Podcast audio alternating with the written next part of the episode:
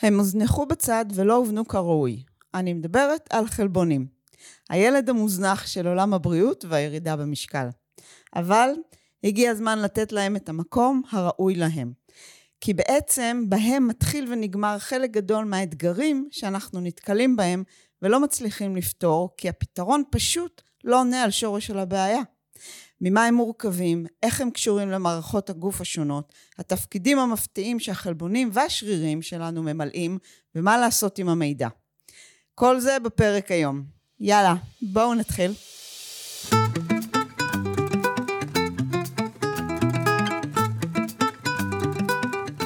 אהלן חברים, ברוכים הבאים לפרק 20 של צאו לי מהצלחת. אם תשאלו עשרה אנשים שונים מה זה אורח חיים בריא, תקבלו עשר תשובות שונות. מופתעים? אם אתם חדשים כאן, צאו לי מהצלחת הוא המקום שבו ננסה לענות בדיוק על השאלה הזאת. אנחנו נבחן ונחקור את הגישות המקובלות לדיאטות, תזונה, פעילות גופנית והקשר בין הגוף ודפוסי החשיבה שלנו. נאתגר את המיתוסים ואת המידע הפופולרי תוך כדי יצירת שיח פתוח והעלאת כיווני הסתכלות חדשים, כמו גם מידע המבוסס על התגליות המדהימות שהמדע עושה בימים אלו. אני טל כהן, תושבת חדשה ישנה בישראל אחרי 21 שנים בארצות הברית. בעקבות משבר גדול שיניתי את החיים שלי וגיליתי מה אורח החיים המתאים לי. ב-16 שנים האחרונות ליוויתי והייתי חלק מהמסע לשינוי של הרבה אנשים. בתיאור של הפרק יש לינק, שם תוכלו לקבל את המדריך שכתבתי, 10 עובדות משנות חיים על מערכת העיכול שלך, שכולל צעדים מעשיים לשינוי שאפשר להתחיל לעשות כבר היום. לפני שנצלול להבנות החדשות שהמדע מגלה בקשר לחלבונים, ואת מה שכדאי לעשות עם ההבנות האלה בשביל הבריאות, השובע, החוזק, התפקוד והאנרגיה שלנו, בואו ניישר קו כדי שנדע בדיוק על מה אנחנו מדברים כאן. חלבונים הם אחד משלושת אבות המזון, בנוסף לפחמימות ושומנים. בעשורים האחרונים פחמימות ושומנים היו במרכז וקיבלו המון פוקוס. נוצרו המון מיתוסים והמון טרנדים בריאותיים שבאו והלכו בהקשר שלהם. ואיכשהו החלבונים נשארו קצת בצד מחוץ לאור הזרקורים ונשארנו בהרגשה שהם פחות חשובים. בטח כשזה נוגע לבריאות ולירידה במשקל. אבל זה בעצם בדיוק ההפוך.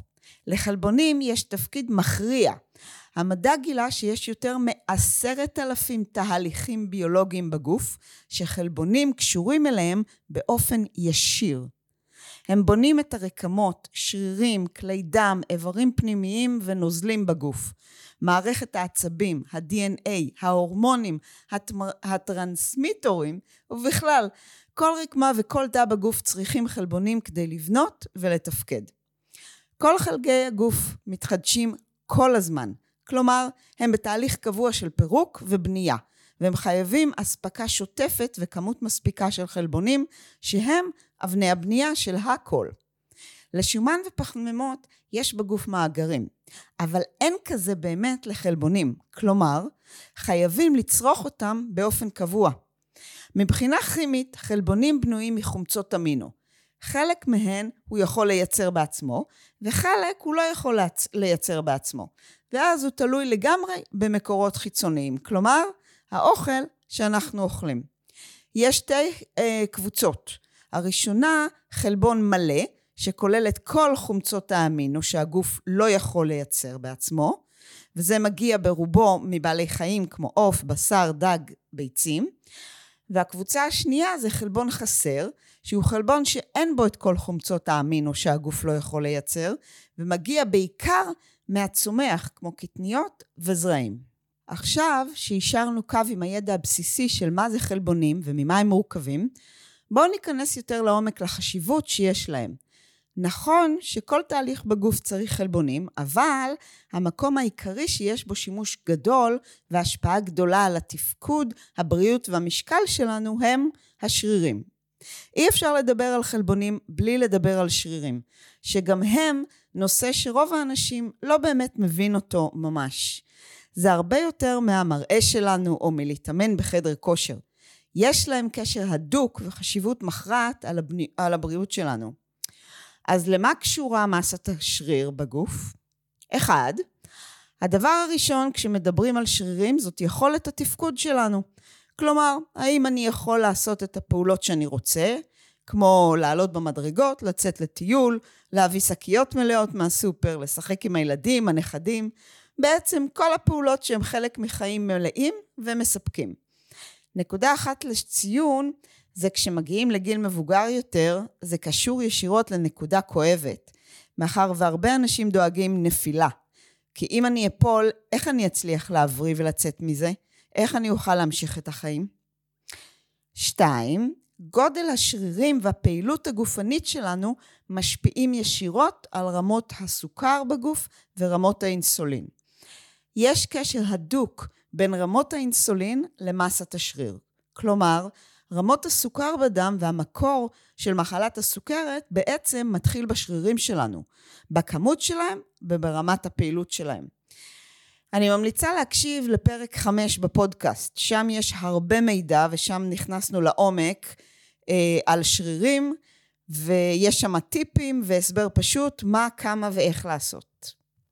שלוש, למסת השריר שלנו יש קשר ישיר ליכולת להבריא ממחלות. כמו שאמרנו, הגוף צריך חלבונים כדי לבנות כל דבר, וכשהוא חולה או פצוע, הוא צריך כמות הרבה יותר גדולה של חלבונים כדי לתקן את הנזק שנגרם, או לתת למערכות האחרות בגוף את מה שהן צריכות כדי לבנות ולהתחזק. השרירים מתפקדים כמעין מקור אחסון, מקום אחסון שממנו אפשר לקחת חומצות אמינו במקרה חירום, כשחייבים. בשוטף, אם אנחנו לא אוכלים מספיק חלבונים, ורובנו המכריע לא אוכל מספיק, אז הגוף הולך לפרק את הרקמה שפחות הכרחית לו באותו הרגע, כלומר השרירים.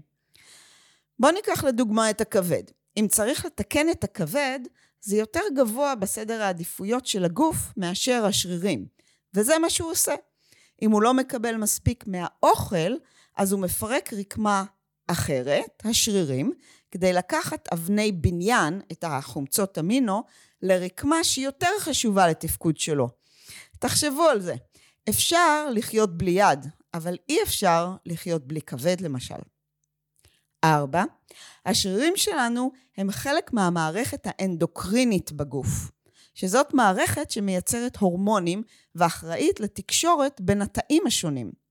השרירים מהווים בערך 40% מהגוף שלנו, וכשהם פעילים, כשמכווצים אותם, הם מייצרים קבוצת כימיקלים שדומה להורמונים ונקראת מיוקיינס.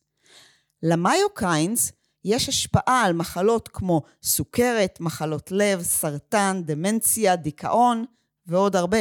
אם נסכם עד כאן, למסת השריר יש הרבה תפקידים מעבר למה שאנחנו רגילים לחשוב עליהם.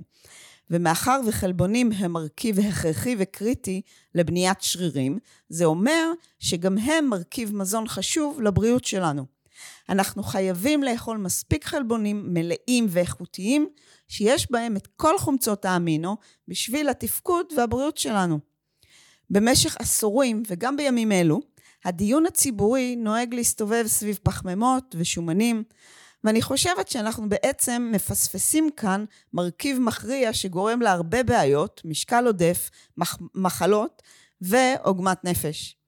יש חוסר מידע והבנה עקרוניים על כמה, איך ומתי כדאי לאכול חלבונים, וכמות המחקרים בנושא גדלה כל יום, ויש ממצאים חדשים שמשנים לגמרי את הגישה ואת כל מה שהבנו וידענו. כשמדובר על צריכת חלבונים, צריך להסתכל על הצריכה של הכמות היומית, הכוללת כל היום, ולא פחות חשוב, וזה דבר שלא יודעים, זאת הצריכה של הכמות בארוחה אחת. הרבה מהמספרים שקיימים היום מגיעים מעולם האימונים, ששם שמים יותר פוקוס וחשיבות על כמות החלבונים שצורכים. הנושא של צריכת חלבונים חשוב לכל אדם, לא רק ל body builders. כשהתחלתי לארגן את המידע לפרק הזה, לא הערכתי נכון את הכמות הענקית של המידע הכל כך חשוב הזה לכל אדם שרוצה להשיג את הבריאות, משקל תקין, תפקוד ואנרגיה. אז החלטתי לחלק את המידע לשני פרקים, וכאן נסיים את הפרק הראשון. כשהפרק הבא ניכנס לפרטים ודיוקים נוספים, מחקרים שבעצם משנים את כל הגישה לחלבונים, ומה לעשות כדי להכניס את המידע הזה לחיים שלנו. נסיים עם כמה נקודות מעניינות והמלצות כלליות על צריכת חלבונים. הדבר הראשון, חלבונים מאוד משביעים. אז אפילו רק מהסיבה הזאת כדאי לאכול יותר. אז נהיה פחות רעבים, ננשנש פחות, זה בטח יעזור אה, למשקל שלנו, נכון? דבר השני, חשוב לאכול חלבונים בכל ארוחה. בפרק הבא ניכנס לחשיבות, לפרטים ולהמלצות. הדבר השלישי, האם ידעתם, האם ידעתם, נכון, שפירוק חלבונים בגוף זה תהליך שצורך המון אנרגיה מהגוף. 20% מהקלוריות של החלבונים שאנחנו אוכלים הולכת בעצם על העיכול והפירוק שלו בתוך הגוף. הדבר הרביעי, בתור כלל אצבע מאוד כללי, על סמך מחקרים חדשים, ההמלצות כיום הן בכיוון של בערך גרם וחצי חלבון לכל קילוגרם משקל גוף. כלומר, אישה ששוקלת 60 קילו למשל, אמורה לאכול כ-90 גרם חלבונים ביום, פחות או יותר. הדבר החמישי, ניתן לקבל את כל חומצות האמינו גם אם אתה צמחוני וטבעוני, אבל זה דורש הרבה תשומת לב וחישובים כדי להגיע לכמות שהגוף צריך. דבר שרוב האנשים לא יודע איך לעשות, וגם לא מוכן להשקיע את המאמץ שכרוך בזה. עד כאן הפרק הראשון על חלבונים. וכולי תקווה שלקחתם מכאן לפחות את ההבנה על החשיבות של חלבונים, שרירים ומה שביניהם, ותתחילו לשים קצת יותר לב לשם, למה שמרכיב את הצלחת שלכם. עוד פרטים על הנושא בפרק נוסף בהמשך. במידה וקיבלתם ערך מהפרק, אני מזמינה אתכם לדרג את הפרק בפודקאסט באפליקציה שאתם מאזינים אליה, לשים אה, פידבק והערות, וכמובן, אל תשאירו את הקול הטוב הזה רק לעצמכם. בטוח שיש לכם חברים שגם הם יוכלו להפיק ערך. אז שתפו אותם, שילחו להם את הפרק. אני טל כהן, שמחה שהאזנתם ונשתמע בפרק הבא.